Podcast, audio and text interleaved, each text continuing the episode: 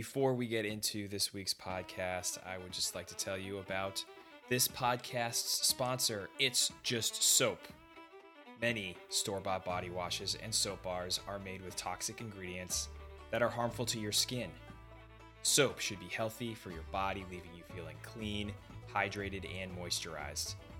It's Just Soap is made with natural ingredients, giving you a luxurious lather for the best shower experience. Every shower should feel this good. So, go to itsjustsoap.com. That's it's just soap, S O P.com. Leave off that A for additives. And use the code STAYHOMEHUSBAND for 15% off your first purchase. As always, thanks for being here and listening to the podcast. If this is your first time, please press or click that subscribe button on whatever podcatcher you use for your podcast pleasure. It would also be great if you left a rating or review. You can also find me in a few corners of the internet. I'm on Twitter at Boston Homer. I'm on Instagram at Stay Home Husband.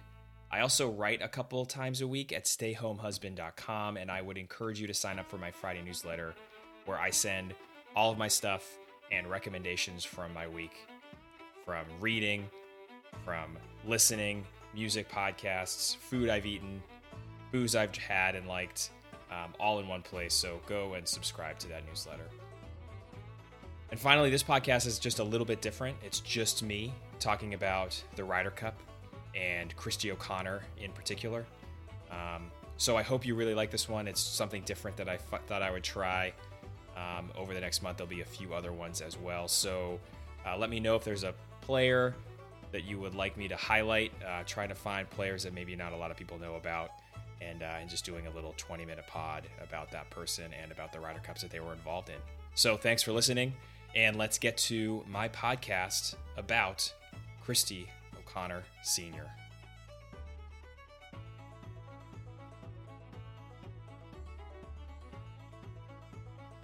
Since 1927, 154 Europeans have competed in the Ryder Cup. First for the Great Britain and Ireland team, and then in 1979, the rest of Europe joined the Ryder Cup fray.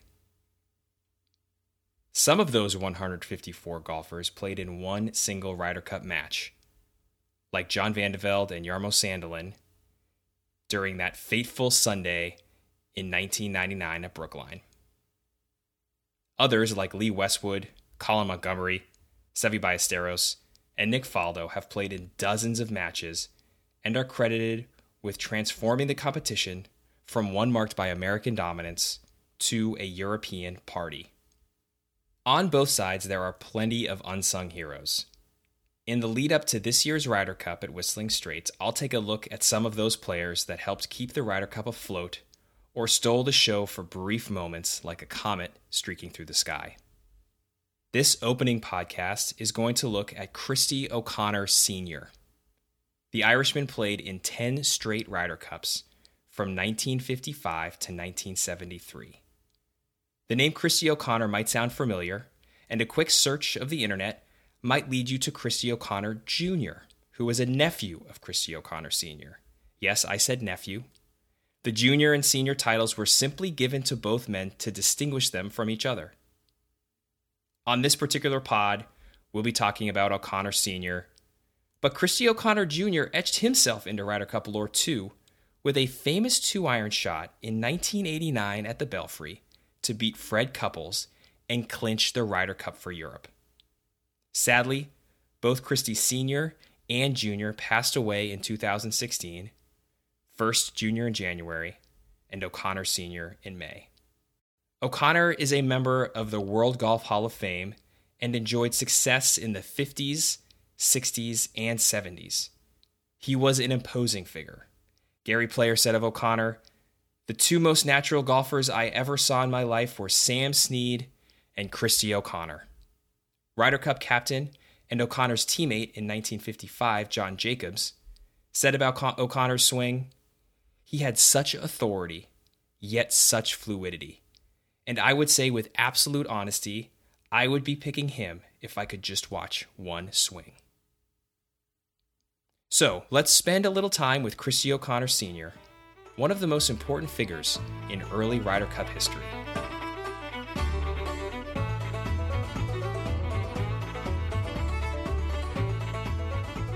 In Ireland, especially out in the windswept, quiet towns and villages, there is an intimacy and closeness. In the 1950s, many parts of Ireland were rather remote. Within those small towns, there is often a term for a popular, well known character in the area. The term is simply himself or herself.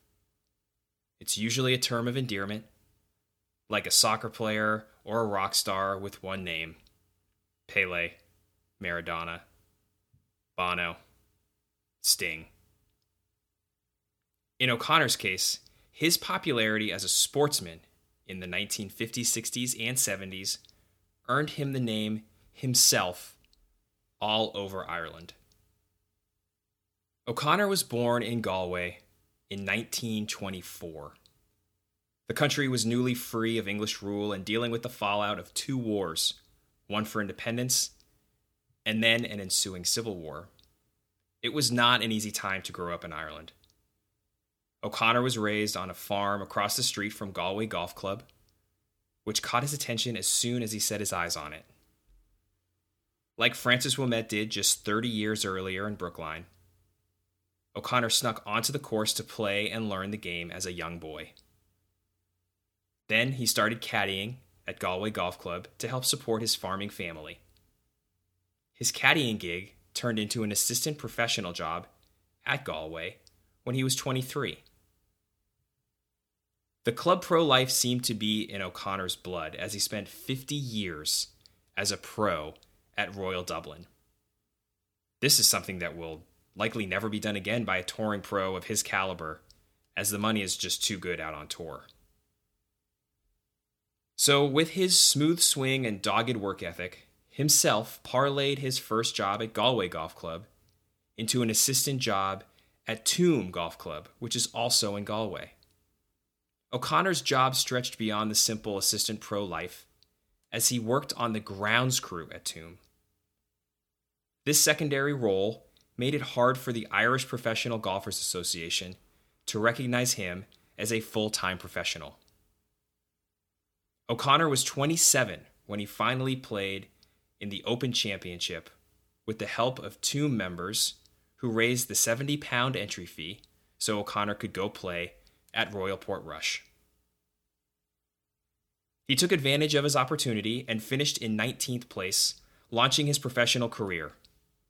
That appearance at the Open was the first of his 26 attempts at the Claret Jug. He never came closer than in 1965 when Peter Thomson edged him by two shots on his way to his fifth and final Open Championship. Incredibly, those 26 Opens were the only majors O'Connor competed in. He rejected 20 invitations to the Masters. For many of us who receive rejection letters from the Masters every July when tickets are released, it seems ridiculous that anyone would turn down 20 offerings to actually play in the Masters. But for O'Connor, the journey was just too expensive. And instead of making excuses, O'Connor bluntly made that opinion public. Considering O'Connor spent most of his life living in a humble home with his wife and maintained a role at Royal Dublin for 50 years as the pro, it's hard to imagine him splurging on anything, including a trip to Augusta. The majority of golf himself played was in England or Ireland. The European Tour didn't exist back in the 50s and 60s. Instead, it was the British Tour, and O'Connor was a big fish in that relatively small pond. O'Connor tallied 22 wins before the European Tour was formed in 1972. His first win in 1955 at the Swallow Penfold tournament earned him the first ever 1,000 pound check in British professional golf. His 1956 and 1959 British Masters victories were probably the highlights of O'Connor's resume, and his stretch of consistency was quite exceptional he won at least one event in every year during the 1960s. Even without a major title to his name, Christy seemed to be a bit of a big game hunter. In addition to winning the first 1,000 pound check, he also cashed the largest check in professional golf at the time. It was a hefty 25,000 pounds when he won the John Player Classic in 1970. His toured finish in the 1966 Carroll's Invitational earned him a commemorative plaque at Royal Dublin's 16th hole. He played those final three holes with scores of 2, 3, 3. Eagle, birdie, eagle to win. He also won the World Cup of Golf with Harry Bradshaw in Mexico in 1958 and the News of the World Match Play Tournament in 1957. Clearly, O'Connor's success and consistency lent itself to return trips to the Ryder Cup. His 10 appearances will never be remembered for any type of success. His team only won one of those competitions in 1957 and tied another one in 1969. And O'Connor finished his Ryder Cup career with a record of 11 wins, 21 losses, and 4 ties. When compared to Sir Nick Faldo's record of 23 19 and 4, himself's record certainly seems underwhelming or even downright terrible. But considering how poor the overall record of his teams were during the 10 matches he played in, he manages golf quite well. In 10 Ryder Cups, Great Britain and Ireland earned a total of 97 points. So O'Connor won 11% of his team's total points in those 10 Ryder Cups. Famed announcer Peter Alliss paired with O'Connor to create one of the more prolific tandems during those dry Ryder Cup years. The 1965 event at Birkdale saw Alliss and O'Connor take down the likes of Billy Casper, Arnold Palmer, and Ken Venturi. With all the Ryder Cup losing O'Connor endured, the single victory in 1957 can be seen as a breath of life into a dying event.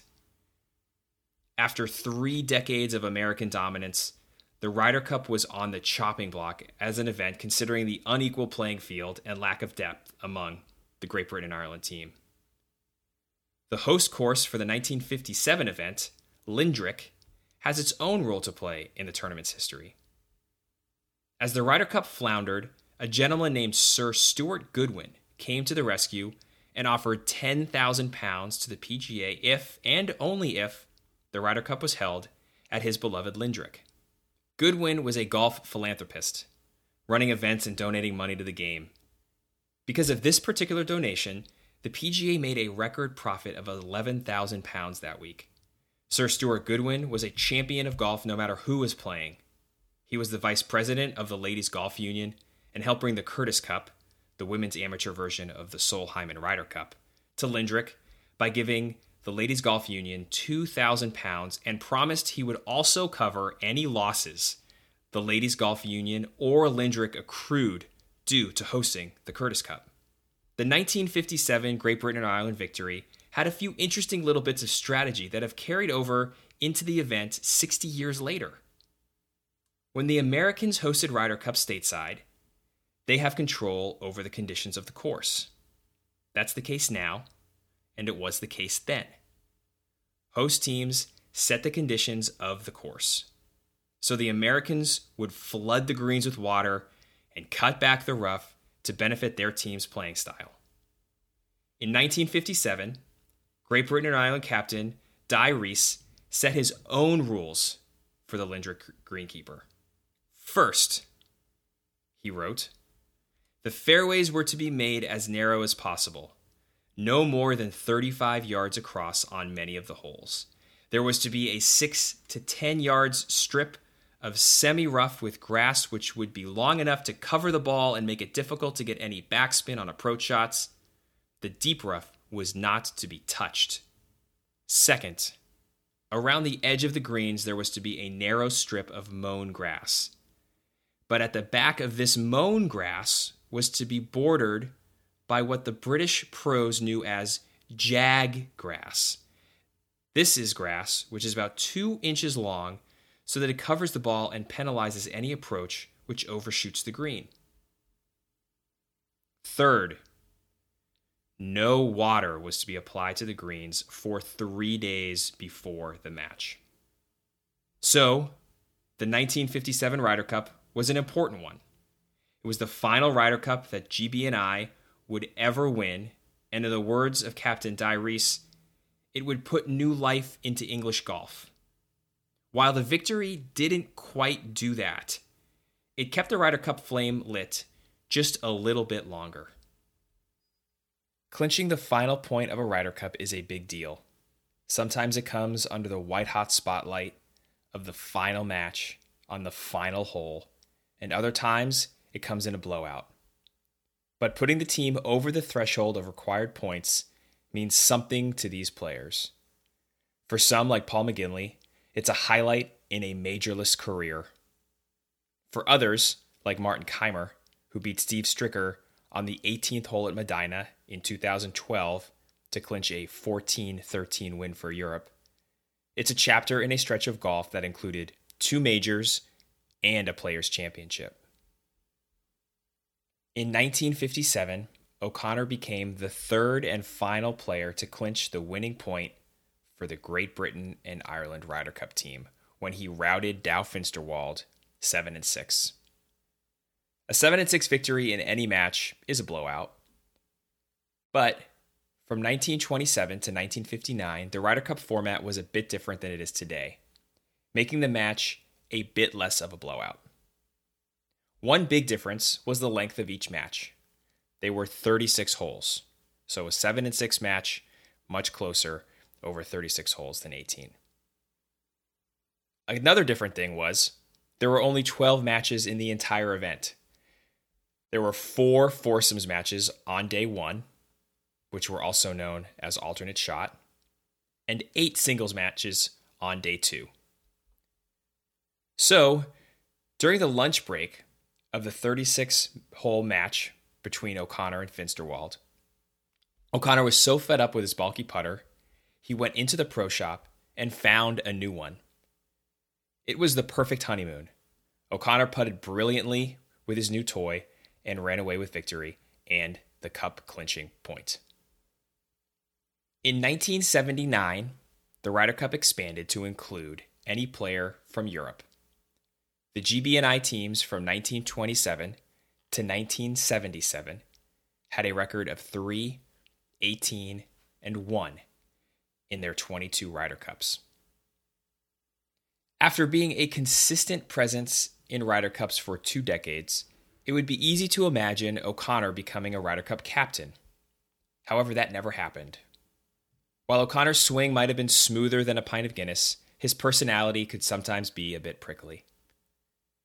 In a video commemorating his 50 years at Royal Dublin, Peter Alliss, his Ryder Cup partner in crime, said in a rather impromptu moment, You're a good man. Tricky at times, but okay. In the Guardian's obituary of O'Connor, which I recommend reading, Peter Mason wrote, quote, He had a reputation as an enthusiastic drinker who was liable to get into scrapes, including the occasion when he was punched into the clubhouse rosebushes by his friend and fellow Ryder Cup player, Harry Weetman, at Stoke Poges in Buckinghamshire, where both were competing in the 1968 AFCA Givart tournament. O'Connor played the next day with a black eye hidden behind dark glasses, but typically remained the best of pals with Wheatman, and for the most part, also stayed on good terms with anyone he had ever fallen out with. He maintained that most of the stories relating to his drinking entourage, which sometimes included a coterie of golf loving Irish priests, either did not happen or were highly exaggerated. End quote. I imagine that between O'Connor's tricky personality and his close proximity to so many Ryder Cup losses, the European squad was eager to transition into a new era. To dig even deeper, British men captained the first six Ryder Cup teams. John Jacobs captained the 1979 and 1981 teams. Jacobs competed in just one Ryder Cup as a player in 1955. Then, Tony Jacklin ushered the teams through the 80s in the next four Ryder Cups and transformed the Europeans into the powerhouse team it is today. I highly recommend listening to the podcast Ryder Cup Run by Shane Ryan, which dives into the work Tony Jacklin did during his captaincy. It took until 1997 for anyone not hailing from England or Scotland to captain the European team. That was Seve's team, and it made sense given that the event was held in Spain. If you're not quite catching my drift, I'm not surprised that a prickly Irishman wasn't asked to captain the team in the 70s or 80s, given the history between Ireland and England and the shifting dynamics of the European Ryder Cup philosophy.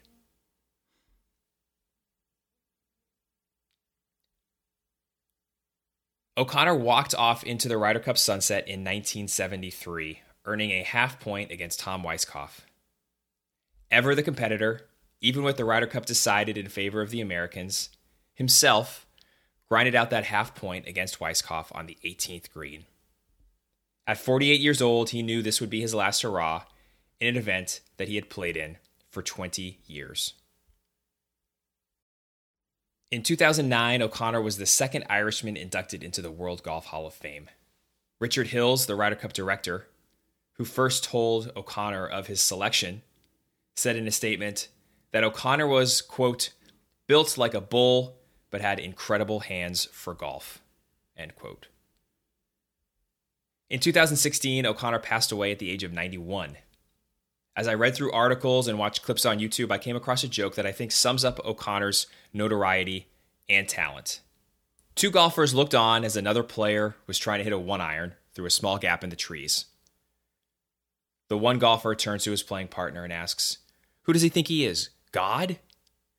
The other responded, No, that is God. He just thinks he's Christy O'Connor.